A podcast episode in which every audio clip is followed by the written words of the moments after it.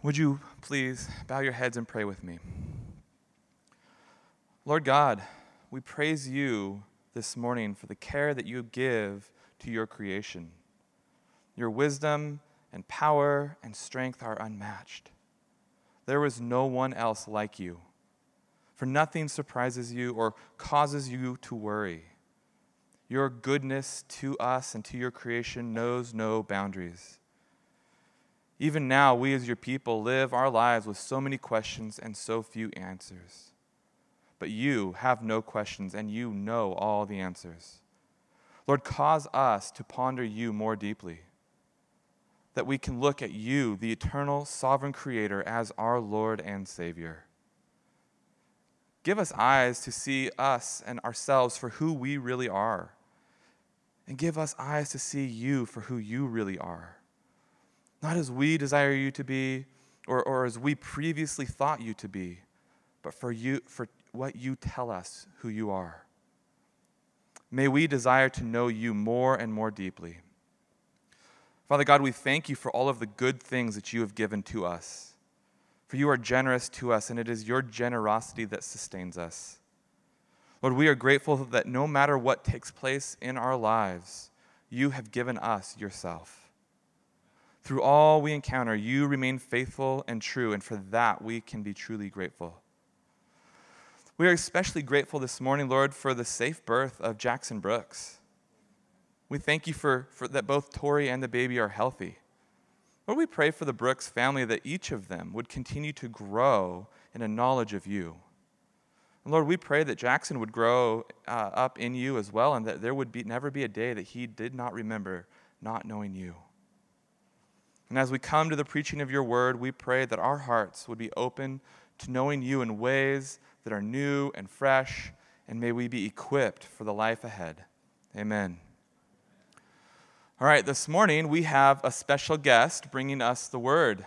Uh, Todd Miles is here visiting with us this morning. Todd teaches systematic theology at Western Seminary and is also an elder at Hinson Baptist.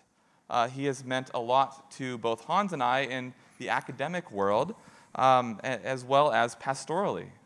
Todd is the author of books including Superheroes Can't Save You and Cannabis and the Christian, right? That's your most famous one, right?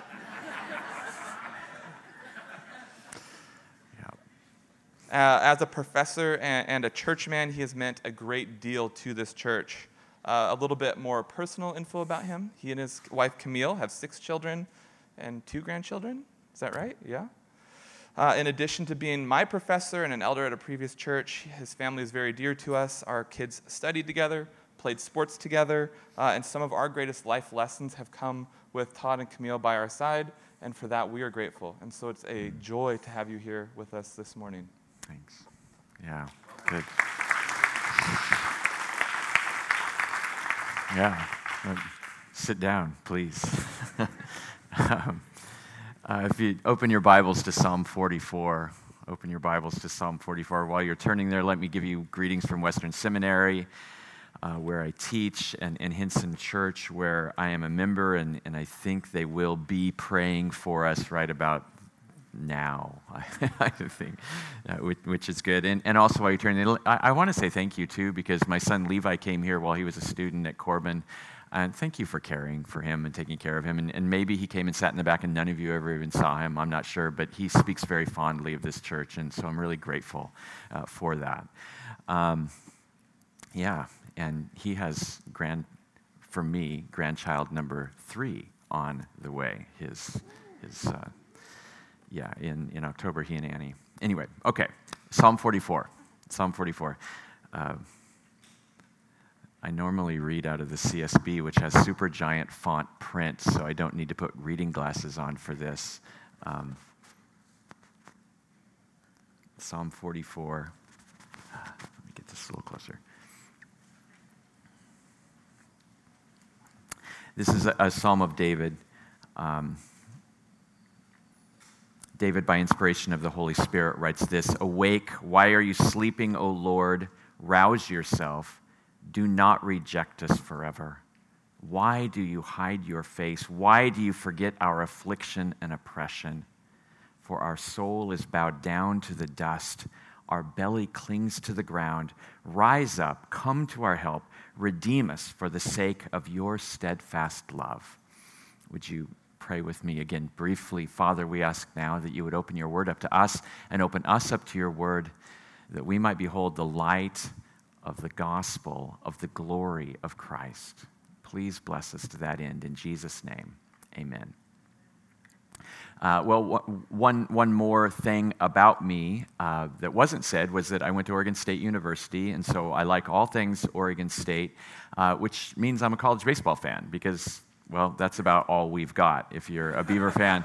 Um, but I like baseball anyway. I especially like college baseball. I love the College Baseball World Series and, and, and the whole tournament. Uh, and, and this year, there was one school, uh, not Oregon State, uh, not Oregon, I would tell you if it was Oregon also, that was the most obnoxious sports team that I have ever seen in my life at any level. They were arrogant and proud and profane, and they treated the, the umpires and the opponents with complete disdain. And if you were into college baseball at all, all across the nation, you were either rabidly for this school, probably because you graduated from there, or you were very much against them. Very much against them. But they were very good, and they dominated all season long until it came to the super regionals where they were defeated by Notre Dame. of all places, yeah. Um, never been such a Notre Dame fan in my life. Um, and, uh, and, and, and, and when they got beat, when they got beat, the, the like baseball Twitter world was just aflame with what, what goes around comes around, or hashtag karma. Hashtag karma. And, and really, I, I thought, I had no idea that so many college baseball fans were Buddhist. I, who, who, who would have thought? Um, because, it, because, that's, because karma, of course, is a Buddhist and, and Hindu theological construct. And, and yet, we, we like non Buddhist people, um, I'm trusting as I speak to you here, uh, that um, we, we use that term sometimes, don't we? We use that term, and, and certainly people outside the, the world do. And, and it's just a way of saying basically, we want the world to make sense. We want the world to make sense. And we want it to make sense in this way. If people do bad things, we want bad things to happen to them as long as it's not us. And if, but if people do good things, especially if it's us, we want good things to happen to those people. And it sounds like superstition. Uh, or other things we might say is, well, the universe won't let you get away with that, right? Or karma will get you in the end. And of course, the universe is not personal. It exercises no agency at all, let alone sovereign control. And, and karma, as I said, is a Buddhist and Hindu doctrine that is grounded in a false view of the nature of God and of reality. So, the overwhelming majority of people who say such things, they don't really believe that the universe is personally keeping score. They don't have Buddhist or Hindu convictions. What they're really saying is that I wish the world made sense. I wish the world made sense, or it, it, it, ought to, right? If there's any justice at all, what, what goes around ought to come around. And, and they hope that it will, at least when it benefits them.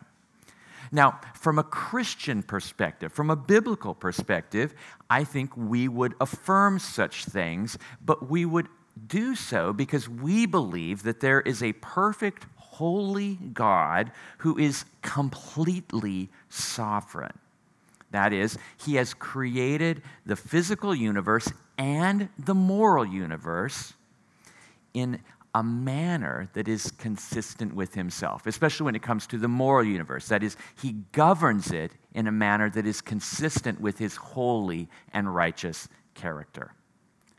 And, and we also know, we also know that God has made the world to where there is some measure of cause and effect.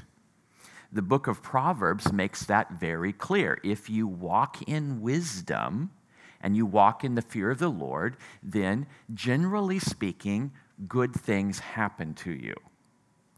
But if you act foolishly, if you do not fear the Lord, then bad things will happen to you. Not because the universe is personal, but because God is personal, right? We know from the book of Proverbs that cheaters never prosper, usually. and, and, and the wicked will be judged one day. One day. But I said, usually and one day? What, what happens when things don't appear to function in that cause and effect manner that makes sense of the world? What do we do when cheaters do win? When the dishonest do prevail? When the wicked prosper? What do we do when the honest are taken advantage of? When integrity is maligned? When the righteous suffer. More to the point, what do you do when you suffer? What do you do when your suffering feels so great that it seems out of step with how things ought to be? Now, if you've ever thought that, then you're asking a well worn, well traveled question. These are, these are the kind of questions that have perplexed people, I don't know, ever since like shortly after Genesis 3. The, the, the Bible's full of people asking questions like, How long, O Lord? Or, Why do the wicked prosper? Why do the righteous suffer? So, this morning, if you're here or, or, or you're listening, maybe you don't understand yourself to be a Christian as, as we look at Psalm 44, I would invite you to consider your life in light of this moral universe that we've kind of talked about. Do you think that what you have received is what you have coming to you? Or, or do you feel like, no, maybe, maybe not? I, I, I think I've, that, that I haven't received what I've coming to me. Well, I'd like you to consider this question What reason do you have for feeling that something else ought to have happened to you or been given to you? What, what reason do you have? And, and, and are there perhaps answers in Psalm 44? For, for the rest of us, Christians, I, I would invite you to consider the words of this psalm in light of your own personal circumstances. Are, are, are you right now, or do you know someone who is going through suffering that is it's just inexplicable to you. And the dissonance between what is happening to you on the one hand and, and what you feel ought to happen to you in light of God's promises on the other hand, it's left you confused, maybe, or, or maybe even discouraged. Well, if so, then this psalm is for you. This psalm is for you. Okay, before we jump into it, I want to give you some historical context that will help us in this. This is, first off, it's a psalm of lament coupled with a plea for deliverance. But to understand the frustration that the psalmist feels here, we, we need to understand the covenantal context. Now, what do I mean by that?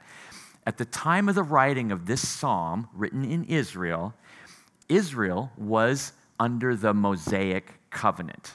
The Mosaic covenant, established at Mount Sinai around, I don't know, 1400 BC or so, it was a very specific covenant that prescribed certain rewards and certain punishments for particular behaviors. It was very much a case of Israel, if you do this, then I, the Lord, will respond in this way to you. But if you don't do this, then I will respond this way to you. If, if you were to look, and I don't want you to necessarily right now, but you might scribble down Deuteronomy 28. Deuteronomy 28. I think it's one of the most important chapters in the entire Bible for understanding the Old Testament. In it, well, uh, prior to that, Moses has delivered the law again to this new generation of Israelites who are about to go into the promised land. And in chapter 28, he sets forward 14 verses of promises of blessing for obedience, followed by 54 pr- verses promising cursing for disobedience. And it's gory in detail. And, and, and, and if you read it, if you read it, you'll, you, it's like you're looking at, well, this is exactly what happened to Israel. It just, it makes perfect sense of everything, down to the, as I said, the goriest detail. Um, from, well, it, it ends with the mother of all curses, exile. That's how Deuteronomy 28 ends. Um, the blessings for obedience are holistic fruitful crops, lots of animals, health, peace from enemies. The curses for disobedience, though, they are just as holistic, touching on every aspect of life famine, death, disease, destruction. In other words, for Old Covenant, Mosaic Covenant Israel, the moral universe would make sense. You got out what you put in. If you wanted to be blessed, then you obeyed. If you wanted to be cursed, then you disobeyed. That was the essence of the behaviors required in the covenant. Good behavior resulted in reward, bad in cursing. And then, of course, that's the covenantal context for most of the Old Testament. The book of Proverbs functions under the Mosaic covenant, and you'll see all the different rewards that come for wisdom they're, they're right out of Deuteronomy 28. And a lot of the curses that come for walking foolishly, those come right out of Deuteronomy 28 as well. The world makes sense. That's the way the universe is supposed to work. That's the way it worked for Israel, unless, of course, it doesn't work that way. Consider, for example, the book of Job the bad things that happened to Job had nothing to do with any unfaithfulness or unrighteous behavior on his part at all. In fact, he went through tribulation precisely because he was faithful. And remember Job's friends telling him, No, you must have sinned. No, you must have sinned.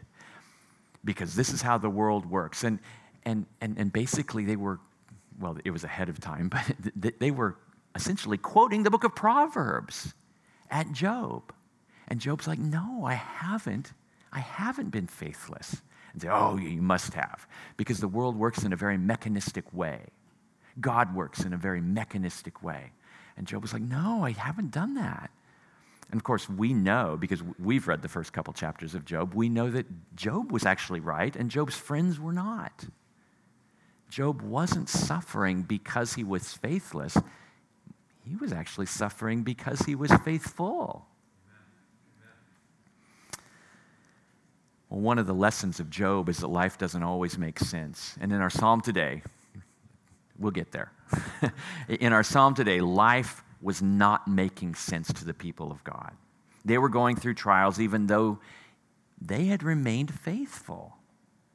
Psalm 44 records their divinely inspired response. So here's the big idea of, the, of Psalm 44 for us as Christians Christians will suffer. We will suffer. I could just stop right there. It'd be kind of a bummer, wouldn't it? Um, uh, Christians will suffer, and God is sovereign over all of it. And God is sovereign over all of it. Okay, so what I'm going to do is I'm just going to read through the psalm and I'm going to tell you what it meant back then and what it means for us. And we'll do this paragraph by paragraph or stanza by stanza. Look at verses 1 through 3. The main point of this is that salvation is of the Lord. Salvation is of the Lord. Oh God, we have heard with our ears. Our fathers have told us what deeds you performed in their days, in the days of old. You, with your own hand, drove out the nations but them you planted. You afflicted the peoples, but them you set free. For not by their own sword did they win the land, nor did their own arm save them, but your right hand and your arm and the light of your face, for you delighted in them. That is Israel. Salvation is of the Lord. That's what's being confessed here. Uh, the people have, of God in this psalm, they had heard all that the Lord had done to bless them in the past. They inherited the land, and they knew they had inherited land because they were in the land. They knew they'd inherited it through the power of God. And they knew these things because they had heard them. It had been told them over and over again. They didn't necessarily know them because they were experiencing great blessing in the moment, though. Now, eh, God had chosen Israel, He had displaced the nations that were in the land in a miraculous display of power that left no doubt as to God's regard for Israel. God had ushered Israel into the promised land in fulfillment of promises made to Abraham and Isaac and Jacob, but he had also brought Israel into the land in order to judge the other nations for their sin. Quote from Genesis 15, verse 16, when God was talking to Abraham, the sin of the Amorites had not yet reached its full measure, and so Abraham was promised the land, but he wasn't going to get it for hundreds of years, hundreds of years, until the sin of the Amorites had reached the point where God would say, Enough, it's time to move you out as punishment for your sin. This is what Israel knew. And this is what they confessed. Their salvation was from the Lord. It was due entirely to the sovereign work of God. Not by their power, not by their sword, but by God's strength. They knew this, at least intellectually.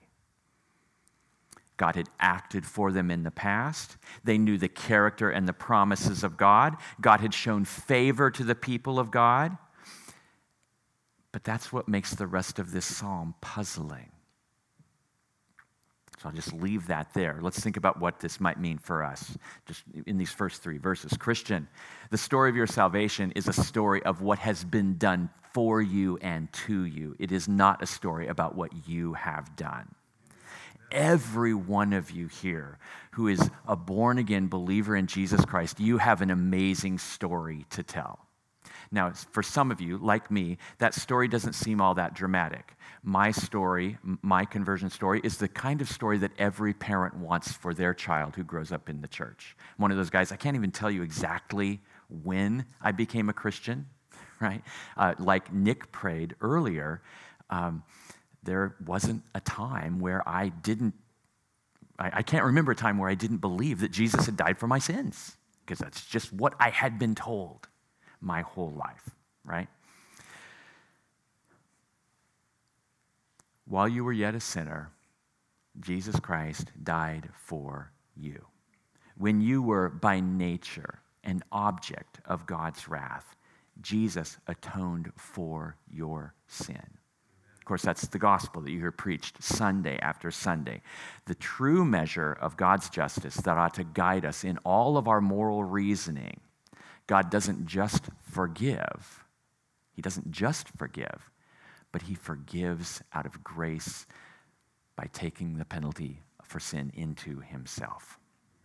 So, Christian, tell the story of what has been done for you.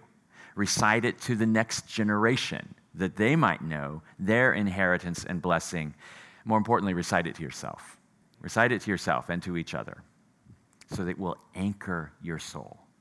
Come what may, Christian, you know God has loved you and he has taken care of your most pressing problem at great cost to himself. He loves you. He loves you. He can be trusted to carry you through to the end.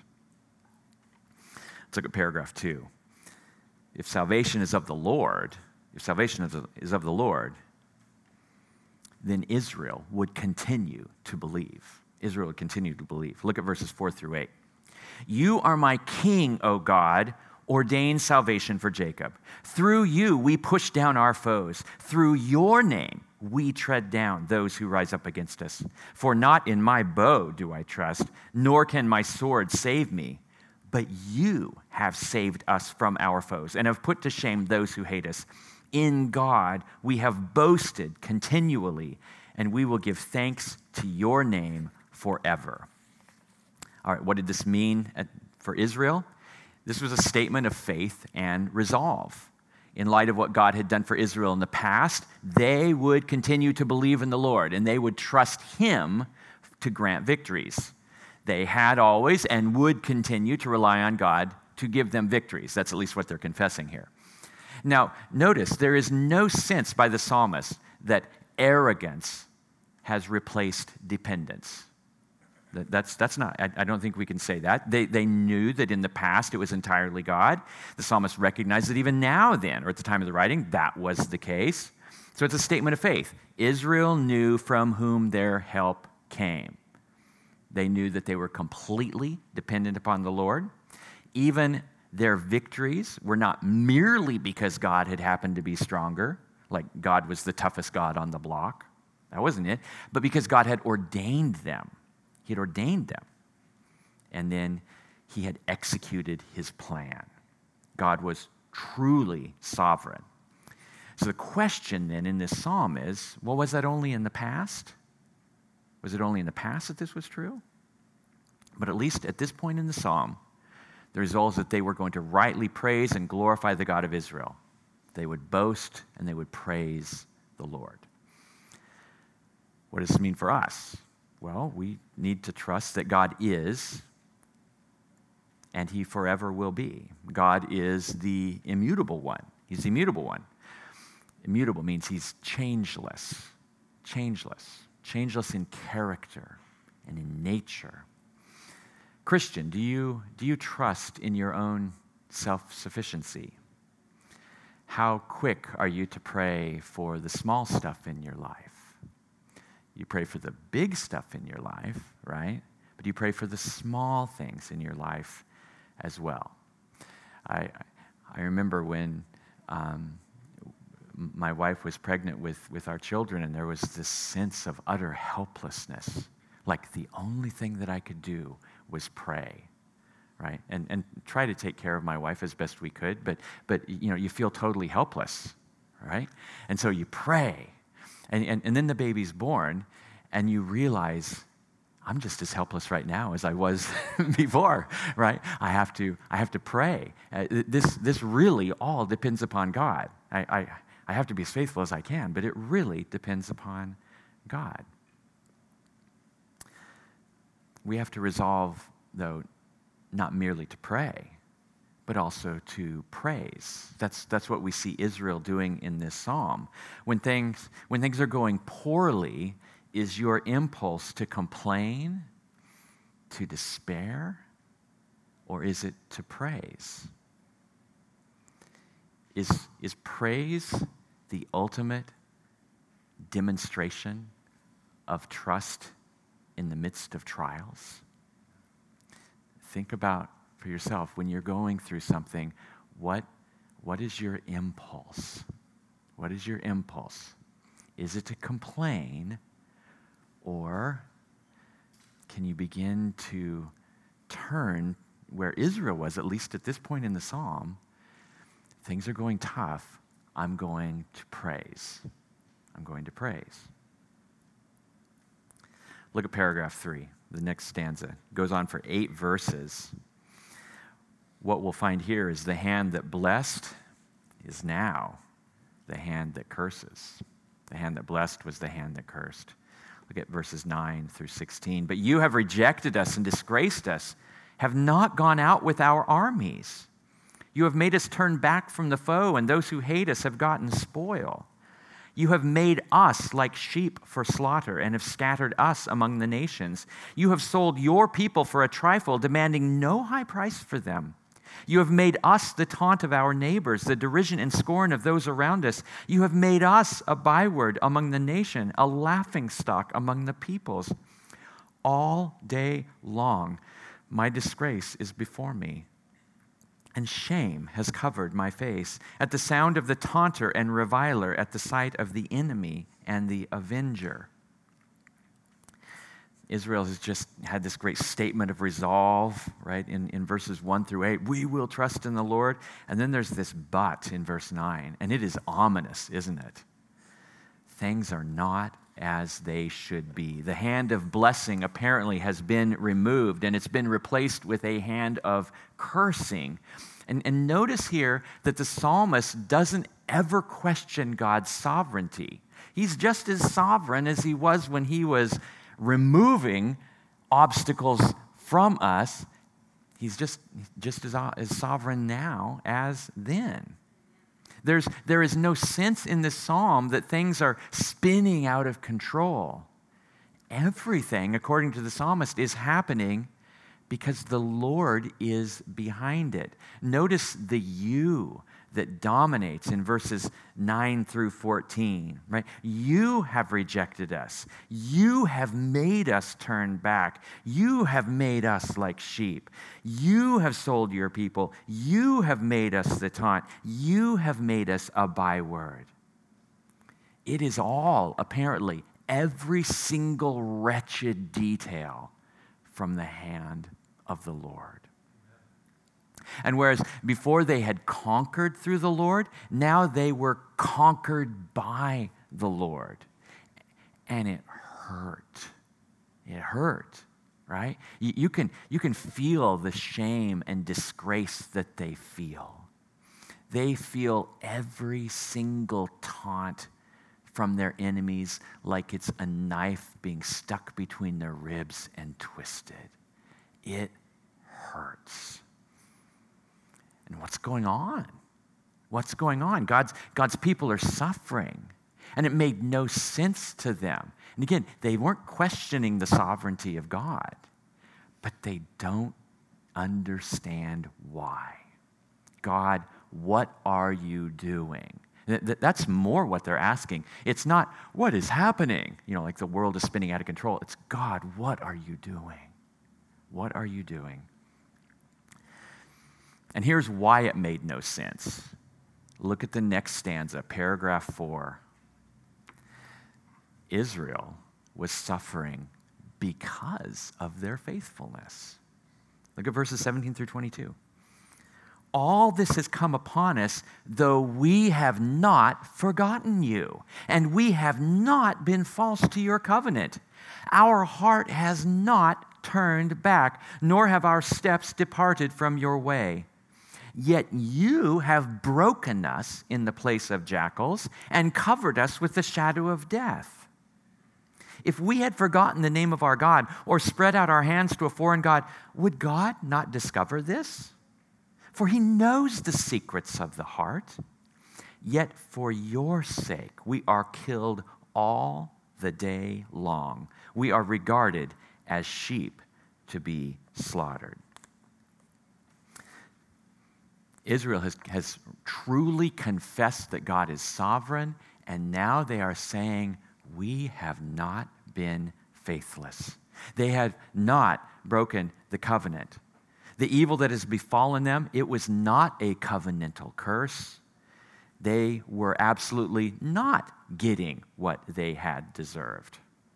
It was in spite of their faithfulness not because of their faithlessness that the judgment of God had fallen upon them. And again and again in these verses, they plead their innocence. They, they, they, knew they couldn't fool God, that if they had been faithless, it would have been understood as such by God. And they, I mean, they know they can't hide from God. They're not even trying to. And they're confident in their assertion.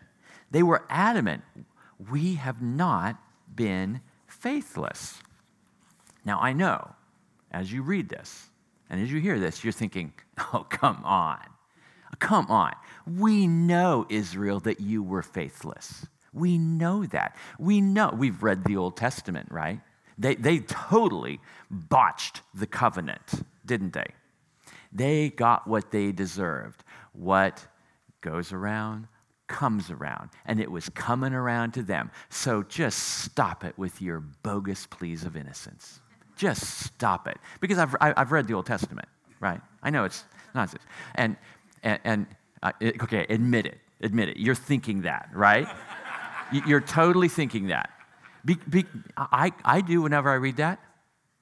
And you know who I sound like when I think that way? Job's friends. I sound just like Job's friends. Good guys or bad guys? we might not know exactly why they're bad guys, but we know they're bad guys. right? We, we know they're bad guys. We sound like Job's friends. Oh, come on. The universe makes sense. The reason that bad things are happening to you is because you did bad. You're getting out what you put in. If you'd been faithful, then God would, would have continued to be faithful to you. But you were faithless, and now you're paying the price for it. Well, what does that say about the inspiration of Scripture? Right? They're pleading, by inspiration of the Holy Spirit, they're pleading their innocence before God.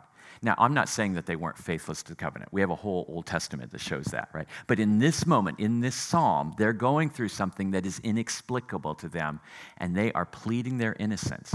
And they are, I would argue, they are inspired by the Holy Spirit to do so in this moment. And that's what makes this psalm so helpful for us.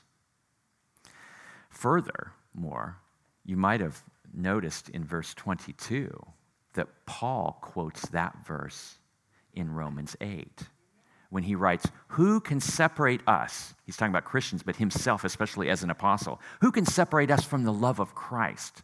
Can affliction or distress or persecution or famine or nakedness or danger or sword?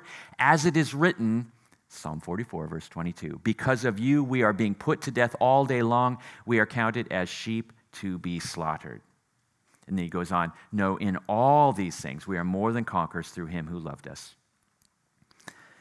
Paul, as an apostle, was being crushed entirely because he was faithful. He was faithful.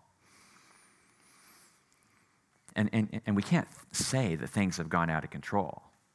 Because Israel, in this psalm, they'd already confessed that God is absolutely sovereign over all things. So they knew and they confessed their suffering was coming from the hand of God. All right, so that's what it meant. Here's what it means for, for us bad things are going to happen to us. Bad things are going to happen to us. We might even say bad things will happen especially to us because we are the people of God. Now, that should come as no surprise because Jesus warned us about that, didn't he? He said to his apostles in the upper room discourse, You will have suffering in this world, but be courageous. I have conquered the world. He, he, he gave this prosperity gospel invitation. If anyone wants to follow after me, let him deny himself, take up your cross daily, and follow me. If you want to follow me, die to self. Die to self. It wasn't just Jesus, though. His apostles were listening as well. Paul in the book of Acts, chapter 14, verse 22 it is necessary to go through many hardships in order to enter the kingdom of God. So Jesus and the apostles, they warned that suffering would come to those who follow him. This is what we sign up for when we place our faith in Jesus. That's the really, that's, um, there's lots of cool things about Jesus. This is one cool thing. He's not a bait and switch guy. He, he, he doesn't promise you your best life now and then, gotcha, sucker, right? He doesn't, he doesn't do that. He doesn't do that. He wants you to go in with your eyes wide open. He, it's not your best life now. It's certainly your best life then, right? One day. He doesn't promise you it's going to be easy. He promises you it's going to be worth it. And He promises you that He will never, ever leave you. He promises that I have gone through everything you will go through. And I have walked out the other side, and now I'm coming back to walk with you through it. That's the promise of Jesus. Now, Jesus and the apostles warned us suffering would come to those who follow him. Why? Now, sometimes it's a really easy answer why suffering comes to Christians. Maybe it's because we did do something faithless, foolish, or stupid, or disobedient, right? Maybe it's that. Maybe it's because the world, the flesh, and the devil are just after us. Satan is a murderer and a liar. So maybe it could be that. In a moment, I'm going to give you seven, seven reasons why Christians suffer. Um, but before I do that, what kind of suffering would be in view here? Like, what kind of suffering am I, am I going to be talking about? Any and every kind. Any and every kind. Uh, listen to the kind of suffering that the Apostle Paul went through. He says, Five times I received the 40 lashes minus one from the Jews. That's like legalese for beaten within an inch of your life and then stopping, right? Three times I was beaten with rods. Once I received a stoning. Three times I was shipwrecked. I have spent a night and a day in the open sea. On frequent journeys, I faced dangers from rivers, dangers from robbers, dangers from my own people, dangers from Gentiles, dangers to the city, dangers in the way. It's like danger, Will Robinson, danger, right? danger, um, dangers at sea, dangers among false brothers, toil and hardship, many sleepless nights, hunger and thirst, often without food, cold and without clothing not to mention other things. There is the daily pressure on me, my concern for all the churches. Who is weak and I am not weak? Who is made to stumble and I do not turn from indignation? If boasting is necessary, I will boast about my weaknesses. Now, I, I ran through that litany of things because Paul lists everything from religious persecution that we would expect an apostle to go through, right? To hunger and just the daily stresses of pastoral care, the daily stresses of loving someone. All of these things fall within the purview of the suffering that Christians go through for Christ. So, what about you? I know that some of you are undergoing what we could call persecution for the faith. Maybe not being stoned or lashed like Paul, you know, the lashes Paul received, but the injustices, however relatively small, they still hurt. Some of you are facing frustrating illness. Some of you are facing economic hardship. Some of you are dealing with family issues that are devastating and just deeply discouraging. Some of you are in relationships that have been very disappointing, if not abusive. Some of you are frustrated because you're not in a relationship than you wish that you were. For whatever reason, God hasn't answered your prayer as you desire. If Psalm 44 is correct, then all of these things hurt. All of them are controlled by a sovereign God. And because you are a Christian, there is more than simple cause and effect at work here. More than that, your response to all of these things matters. But that still doesn't answer the question of why. And so I want to give you seven reasons why Christians suffer. It's not an exhaustive list. Uh, you might, why do I have seven? Because I had more than three. I didn't want to end on six, and I couldn't think of 12. So um, had to keep this Christian. Um, now, please, please note that I am not trying to put a happy face on anything, and I'm, not, I am definitely not trying to explain away suffering. I would never want to do that. Um, I think, so if, if you write down one thing here, evil Evil is to be protested and fought against. It is not to be rationalized away. Evil is to be protested and is to be fought against. I remember um, about three years ago when, when my wife was diagnosed with cancer, I shot a text off to my friend and colleague Gary Bashirs, and his, his two word response was very profound to me. It was just, I protest. Because it was wrong. It was wrong. Um, things like this are not supposed to happen, right? And, and, and it hurt. And, and it was significant that here my theologian friend just said, This is wrong, it's evil, and I protest. And I protest. That doesn't, that doesn't mean anything as far as God's sovereign control over it, right? I'm, I'm, I'm not denying that. So, as we go through these reasons, they're not rationalizations. Suffering is suffering and it hurts. And, and, and, at, and at some significant level, it is wrong. It is wrong. But here are seven reasons why suffering comes to Christians. The first one, to hurt Jesus. To hurt Jesus. This would be religious persecution. Um, the world and the devil, they hate Jesus. Therefore, as Jesus promised, the world and the devil hate you. The world and the devil hate you and they will do everything that they can to hurt you. Why? Because they know the best way to hurt Jesus is to hurt you. they, they've done their worst to Jesus and he came out the other side, but he feels everything that hits you. He feels everything that hits you. The enemy knows that what hurts Jesus, what hurts Jesus' people, hurts him. So in, in suffering, there, there's almost always more going on, though, even when it is demonically executed. So I'm going to move on from that one. Let's go to number two. And this is also one that, that you would be very familiar with uh, to discipline the children of the Lord. Listen to the words of the book of Hebrews. For the Lord disciplines the one he loves and punishes every son he receives. Endure suffering as discipline. God is dealing with you as sons. For what son is there the father does not discipline? But if you're without discipline, which all receive, then you are illegitimate children and not sons. Furthermore, we had human fathers discipline us, and we respected them. Shouldn't we submit even more to the Father of spirits and live? For they disciplined us for a short time based on what seemed good to them, but He does it for our benefit so that we can share His holiness. No discipline seems enjoyable at the time, but painful. Later on, however, it yields the peaceful fruit of righteousness to those who have been trained by it. Okay, so, so this is another obvious reason why Christians suffer. It has a lot to do with our expectations of getting what we deserve. You do bad things, bad things happen to you. But it's not exactly the same thing because the discipline, discipline of the Lord is not a bad thing.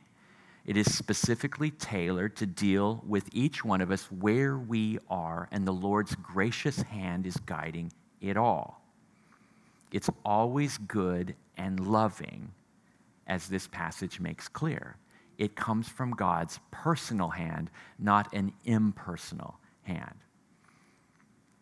It leads us to the next reason why Christians might suffer. Third, to sanctify us. To sanctify us. Here's the words of James 1 Consider it a great joy, my brothers and sisters, whenever you experience various trials because you know that the testing of your faith produces endurance, and let endurance have its full effects, that you may be mature and complete, lacking nothing. Here, the suffering is from the same hand, but it's not first and foremost corrective, it's to build you up, it's to train you. Sometimes, apparently, suffering is introduced into our lives that is not the response to a wrong that we did, but is directed by God in order to grow us up. It would be more like a, a coach training us with difficult exercises to build us up. Uh, the, the great coach Tom Landry said, It's the job of a coach to make you do what you don't want to do so you can become what you've always wanted to be. That's what God is doing here. That doesn't make the suffering more pleasant, certainly, but there's a category of the Lord doing this, and James instructs us to maintain the right perspective in the midst of it.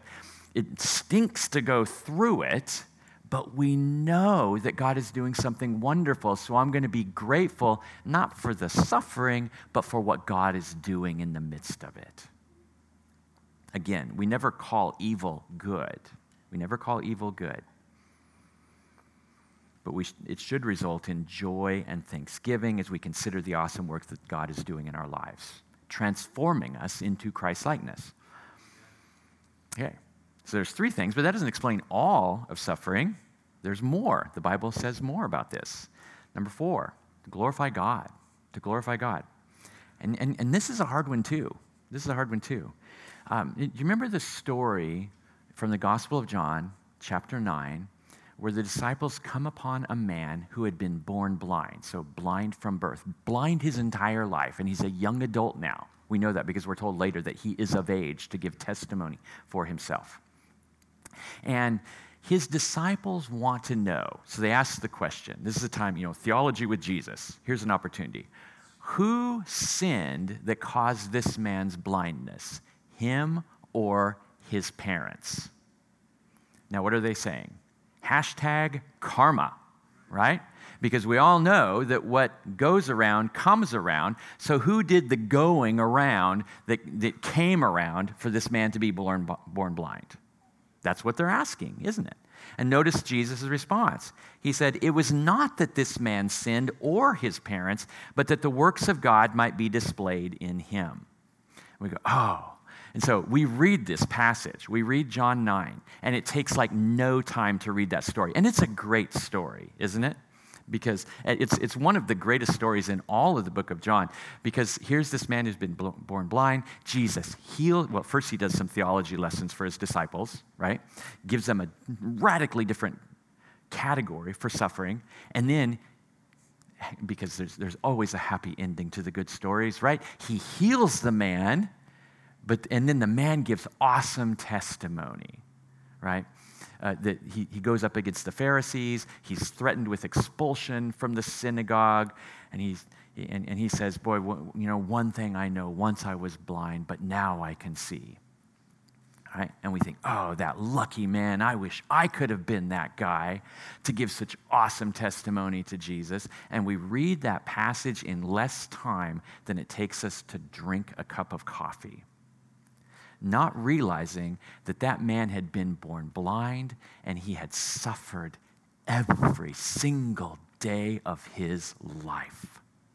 Every day of his life begging on the streets. We know he had a totally dysfunctional relationship with his parents, who are not exactly paragons of compassion, right? As, as, we read that story. And then he gives awesome testimony to Jesus, and what happens? He gets kicked out of Jewish life. The suffering doesn't end when he was healed man, that was awesome as I drink my coffee. I wish I could give awesome testimony like that to Jesus. Man, my latte's too cool. Get, get, back, get over here and do something with this, right? That's, that's how we roll. That's how we roll. This man suffered daily his entire life. And it doesn't make it untrue that what he went through was going to bring incredible glory to Jesus, because it did. And, and I suppose that today, in the presence of Christ, in the presence of Christ today, he is like, it was all worth it. Thank you, Lord. Thank you. But in the moment, it was hard. It was hard. Just remember that his suffering was probably as puzzling to him as it was to his disciples. He was probably asking the same question day after day What did my parents do? What did I do? Who, wh- why has this come upon me? Christian, it can be simultaneously true that your suffering is brutal and that you should be the object of compassion and that you are appointed for such a thing so that Christ can be glorified in you. I, I, I did the whole thing about emphasizing the suffering he went through because I want you to realize that it was hard. It was really hard what he went through. But it was true that he gave great glory to Jesus, great glory to God, and we have been blessed by it, haven't we? Every time we read John 9. In this case, God was glorified when he brought the man out of his suffering. And he can do that for you. And he absolutely does do that. And we should thank the Lord whenever he does. God is routinely praised in the Bible for his role as Savior. And part of what he saves us from is the affliction that we undergo. Even when, especially when, that affliction is ordained by God Himself. Reason five to experience the comfort of God and to enable ministry. I think this one's fairly obvious too, and you've probably been the recipients of this. Listen to Paul's words in 2 Corinthians 1. Blessed be the God and Father of our Lord Jesus Christ, the Father of mercies and the God of all comfort. He comforts us in all our afflictions so that we may be able to comfort those who are in any kind of affliction through the comfort we ourselves receive from God. For just as the sufferings of Christ overflow to us, so also through Christ our comfort overflows. If we are afflicted, it is for your comfort and salvation. If we're comforted, it is for your comfort, which produces in you patient endurance of the same sufferings that we suffer. And our hope for you is firm because we know that as you share in the suffering, so you will also share in the comfort The passage goes on to suggest that God is even praised when he delivers us and that our suffering can even promote prayer by the body on our behalf. And I'm sure that you know this to be true. You've seen this in your own life and in the lives of others. You, you've, you've been the recipient of comfort when going through a trial, and that enables you to minister better to other people who are suffering. I, I, I pray that that has been the case. I think that's a fairly easy one to, to consider. God is raising you up, training you to be a vessel of grace to someone else. And maybe there's some perspective in that as well. Why am I going through this? So that I can help other people go through this same sort of thing. Number six, to experience the power and love of Christ. Here's the Apostle Paul in 2 Corinthians 12. Therefore, in order to keep me from becoming conceited, I was given a thorn in the flesh, a messenger of Satan to torment me. Three times I pleaded with the Lord to take it away from me, but he said to me, My grace is sufficient for you, for my power is made perfect in weakness. Therefore, I will boast all the more gladly about my weaknesses so that Christ's power may rest on me. That is why, for Christ's sake, I delight in weaknesses, in insults, in hardships, in persecutions, in difficulties. For when I am weak, then I am strong. Recall in the psalm, Israel knew that the battle belonged to the Lord. Struggling, which makes people feel weak and helpless, is an opportunity for us to see the power of the Lord at work in us. It, it clarifies things for us, right? Because when things are going good, we get filled with our own sense of self sufficiency until things are bad. And, and it's like reality check. reality check. I'm not as in control as what I thought. God is calling me back to himself. He's giving me a right perspective. I'm miserable right now, and I am totally dependent on God. And if I were thinking rightly, I would realize that's the way that it always is, always ought to be. We're always completely dependent upon the Lord. The only question is do we recognize it? God allows suffering into our lives to give us that kind of clarity. And finally, number seven and this last reason is probably what Psalm 44 is really about, and it's the most complicated to fill up the sufferings of Christ. Paul wrote in Colossians 1 Now I rejoice in my sufferings for you, and I am completing in my flesh what is lacking in Christ's afflictions for his body, that is the church.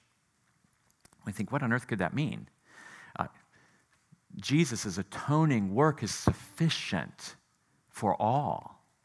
We add nothing to it. We bring nothing to the table, right?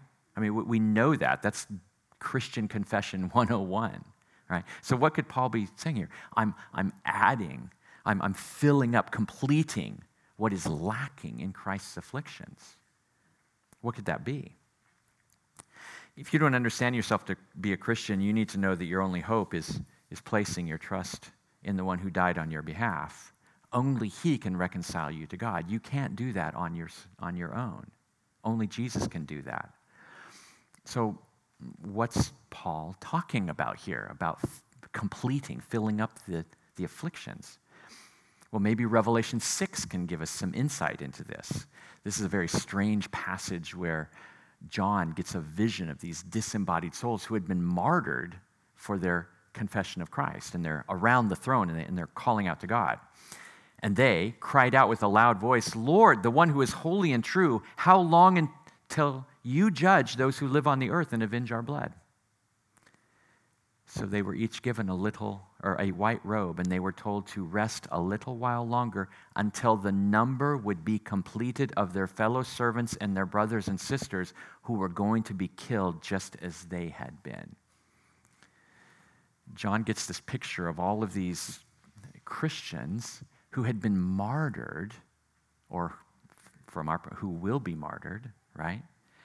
And, and they're around the throne going, Lord, when are you going to avenge us? And the res- divine response is, Not yet, because there's more of you to come. And I'm waiting. I'm waiting. It appears that in God's economy, there is a certain amount of persecution that God intends his people to suffer for his name's sake. And we might think, why? Why? I mean, and, and, and I, I don't, it's kind of a bummer. I wish I could tell you. I don't know. I, I, I don't know. I, I, I can throw some ideas out there for you, though. I think the evil is exposed as truly evil when it lashes out at God through his people. And the mercy, justice, love, and holiness of God are all magnified in that suffering. Old Testament Israel understood that they played a role of vicarious suffering for the nations. You read that all through the Old Testament. They, they understood they were suffering for the world. Now, God's people will always be asked to do such things.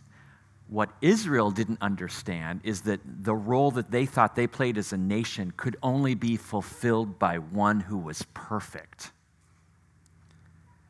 That, that Israel, as a collective sinful whole, could never actually fulfill. But even now, in God's economy, He has given us the inestimable privilege of suffering for the cause of Christ. And maybe suffering for Christ is just being alive in this world as a Christian and enduring all that the world, the flesh, and the devil can throw at us. Enduring what the brokenness of sin brings with it. Remember when Jesus' apostles were persecuted and they went away rejoicing and thanking God that they were found worthy to suffer for the name of Christ. And, we, and, and what I would like to tell you is that I don't think that has to be just religious persecution, but it could be just living faithfully before God in this broken world that is cursed and ravaged by sin. And you, as an adopted child of God, you undergo that suffering, and God has you and He cares. And He has ordained this, perhaps so that evil can be exposed as evil and your faithfulness in response to His faithfulness can shine brightly. Here's what I know for sure God will never, ever be your debtor. He will never, ever be your debtor. He is keeping score. We should close. Paragraph five. Therefore, make your appeal to God. Awake. Why are you sleeping, O Lord? Rouse yourself. Do not reject us forever. Why do you hide your face? Why do you forget our affliction and oppression? For our soul is bowed down to the dust, our belly clings to the ground. Rise up, come to our help, redeem us for the sake of your steadfast love. Given everything that the psalmist had confessed up to this point, it only makes sense to call out to the Lord for deliverance. We notice that Israel, they didn't blame God, they didn't question his character or his attributes, but they did alert him to their lived experience. They were suffering, and it was miserable. They didn't thank him for their suffering. We should not thank the Lord for suffering per se, but we should thank the Lord for what he is doing in the midst of our trials. We're never called to call evil good. On the contrary, we call evil for what it is evil, and we protest it. We fight against it. And our primary means, not our only, but our primary means of fighting against evil is to pray against it. And that's what Israel does here. They go to the Lord and they appeal to one of the many things that they knew about God. God is loving, and his, his, his, the, the, the word in Hebrew is his chesed, his, his covenant love, his loyal love. It's powerful, it's faithful. Well, we should do likewise recall the Lord's kindness to us in our salvation and in our adoption. Recall his promises. Meditate on his character. Pray with fervency that he might deliver you and all of his people. And, and know this, just as the writer of Psalm 44 knew your response matters. It matters more than you can imagine. Job's faithfulness reverberated through the heavenlies. I think yours does too. I think yours does too. Every prayer uttered in your weakness is magnified through the heavens, and it's loud in the ears of God. Every blow endured by you is personally felt by your Lord. Every tear shed is precious to God. He keeps every single one of them. He is keeping score. he will not be your debtor. And the God who raised Jesus from the dead is able to make you stand to the end. We know this because in the end, Jesus Christ will be vindicated and he will be proven just and right. And for us who are in Christ, when he is vindicated, we will be too. Amen? Amen. Let me pray. Our Father in heaven, um, we've, we've delved into things that, that are, are, are too awesome, in many ways too wonderful for, for us to uh, fully um, comprehend. But, but, but you have given us your word, and you have given us some insight. And we pray, Father, that, that you would use your word now to enable our endurance, uh, that, that through your spirit, you would keep us faithful. More than that, you would keep us hopeful, hopeful in the midst of trials. It's our prayer in Jesus' name. Amen.